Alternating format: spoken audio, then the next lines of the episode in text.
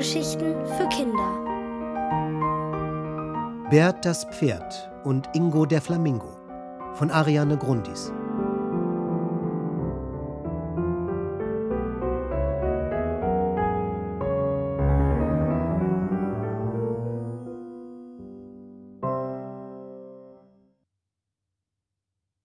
Antwort von Ingo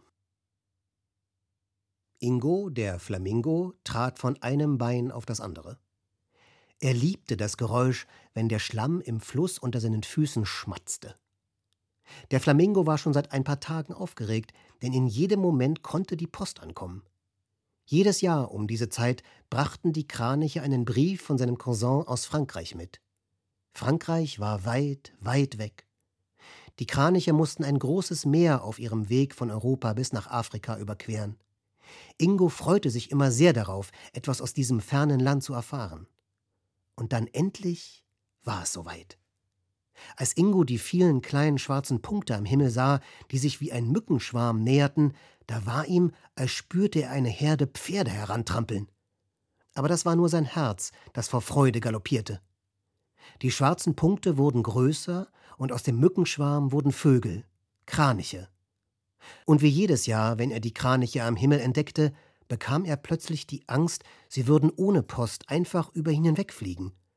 Aber dann flog die Angst mit dem Vogelzug weiter, denn natürlich war einer der Kraniche ausgeschert und mit Post unter dem Gefieder vor ihm gelandet. Zwei Briefe zog der Kranich dieses Mal hervor. Zwei? Warum bekomme ich denn zwei Briefe? fragte Ingo erstaunt. Der Kranich wusste genau warum. Ihm war auf seinem Flug nach Frankreich nämlich ein kleines Missgeschick passiert. Er hatte vergessen, Ingos Brief dort abzugeben. Es tut mir schrecklich leid, sagte er und erzählte, dass ihm erst ziemlich weit im Norden aufgefallen war, dass er vergessen hatte, den Brief abzugeben. Und dann stand da dieses Pferd auf einer Wiese, und das wollte unbedingt auch mal Post bekommen. Da ist mir der Brief irgendwie aus dem Federkleid gerutscht. Ingo hielt sich erschrocken die Flügel an seine Wangen. Weil er sehr große Flügel und einen kleinen Kopf hatte, guckte dabei nur noch sein gebogener Schnabel heraus. Das Pferd auf der Wiese irgendwo im Norden war ihm egal. Was war mit seinem Cousin? Oh, er wird denken, ich habe ihn vergessen, fürchtete er, und es wurde ihm flau unter den Federn. Aber der Kranich konnte ihn beruhigen. Nein, nein, ich habe eine sehr sportliche Freundin, eine Schwalbe, die kann keine drei Minuten stillsitzen. Sie ist nur glücklich, wenn sie fliegt. Darum fliegt sie auch die ganze Zeit. Als ich ihr von meinem Problem erzählt habe, ist sie extra für mich nach Frankreich geflogen und hat deinem Cousin die Sache mit dem verschwundenen Brief erklärt.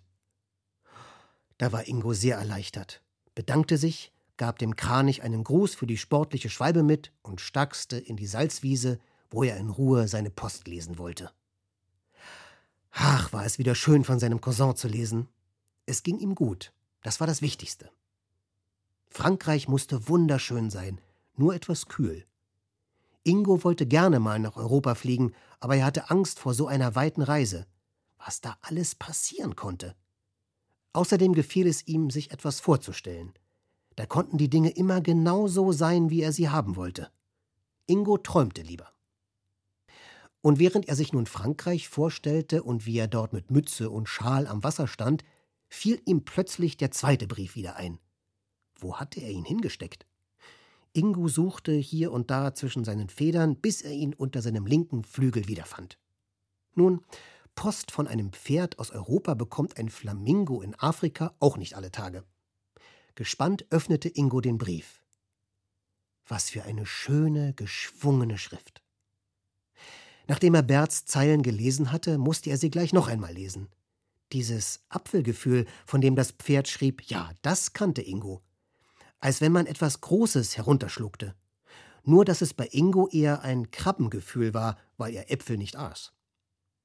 Der Flamingo musste über die Stelle lachen, als Berts Freundin plötzlich vor der Pferdemähne gestanden und durchgeguckt hatte, wie durch einen Vorhang. Bei ihm war das zwar anders gewesen, aber trotzdem ungefähr genauso. Jedenfalls hatte er sich im Sommer längst wieder mit seiner Freundin vertragen. Zum Glück. Bevor sich das Pferd in Europa nun weiter um ihn sorgte, wollte Ingo ihm das unbedingt mitteilen.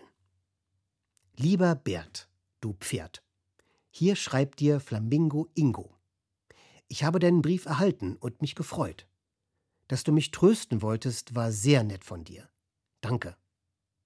Ich wollte dir sagen, dass ich wieder ganz rosa bin, weil mir das Essen wieder schmeckt. Ich habe mich mit meiner Freundin vertragen. Übrigens, ich mag keine Äpfel, aber ich weiß trotzdem genau, was du meinst. Hast du schon mal kleine Krebse gegessen? Krabben? Manchmal zwickt es im Magen, auch wenn man keine gegessen hat. Kennst du das Krabbengefühl, dieses Zwickige? Bei mir zwickt es, wenn ich vor etwas Angst habe. Hast du auch manchmal Angst? Es grüßt dich, Ingo. PS. Bist du schon mal mit einem Boot gefahren? Ich noch nicht. Aber ich würde gern mal. Huch, da zwickt es mir gleich im Bauch, wenn ich daran denke. Selbstverständlich nahm der Kranich später zwei Briefe mit auf seinen Flug nach Europa. Er würde wirklich gerne bei der Post arbeiten, wenn er kein Vogel wäre. Bert, das Pferd, der auf einer Wiese in Nordeuropa stand, hatte den Winter über kaum gemerkt, wie sehr er auf einen Brief von Ingo gewartet hatte. Er hatte gedacht, er würde auf den Schnee warten, aber als der Schnee fiel, wartete Bert immer noch. Er dachte, er würde auf den Frühling warten, um das Quietschen der frischen Grashalme zwischen seinen Zähnen zu hören, aber als es anfing zu quietschen, da wartete er immer noch. Erst als der Kranich Ingos Brief brachte, da merkte Bert, worauf er gewartet hatte, und das Warten hatte endlich ein Ende. Er las den Brief und verfasste sofort eine Antwort über zwickende Krebstiergefühle. Die kannte er natürlich auch. Und dann wollte Bert wissen, ob Ingo denn auch das Sternegefühl kannte, das Gefühl, mit jemandem auf einem Stern zu sitzen, nur zu zweit und von da oben auf alle anderen hinunterzugucken. Er selbst hätte das Gefühl eben zum allerersten Mal gehabt. Vielleicht läge es daran, dass Bert noch nie ein Tier kennengelernt hatte, das auch so gerne mal mit einem Boot fahren wollte wie er. Das war ein unglaublich tolles Gefühl. Der Brief flog mit Hilfe der Kraniche zurück nach Afrika. Nachdem Flamingo Ingo den Brief gelesen hatte, kannte er das Sternegefühl auch. Und das zu zweit in einem Bootgefühl, das er nun auch zum ersten Mal fühlte. Ingo stellte es sich toll vor, mit Bert in einem Boot zu sitzen. Das schrieb er dem Pferd auch gleich, und Bert antwortete nur ein paar Monate später Au ja, lass uns zusammen in einem Boot sitzen. Eine Taube hat mir von einer Stadt erzählt, da fahren Boote durch die Straßen. Die Stadt heißt Venedig. Wollen wir uns da treffen? Ich komme dir ein bisschen entgegen und du kommst mir ein bisschen entgegen. Was meinst du? Ingos Federn zitterten. So viele Gefühle kamen in ihm auf. Zicken, Zacken, Sterne, Äpfel, Venedig. Ja, dort wollten sie sich treffen.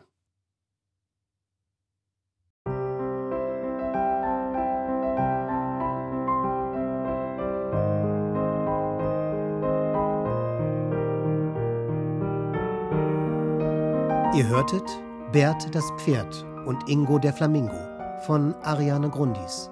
Gelesen von Florian Lukas. Ohrenbär. Hörgeschichten für Kinder. In Radio und Podcast.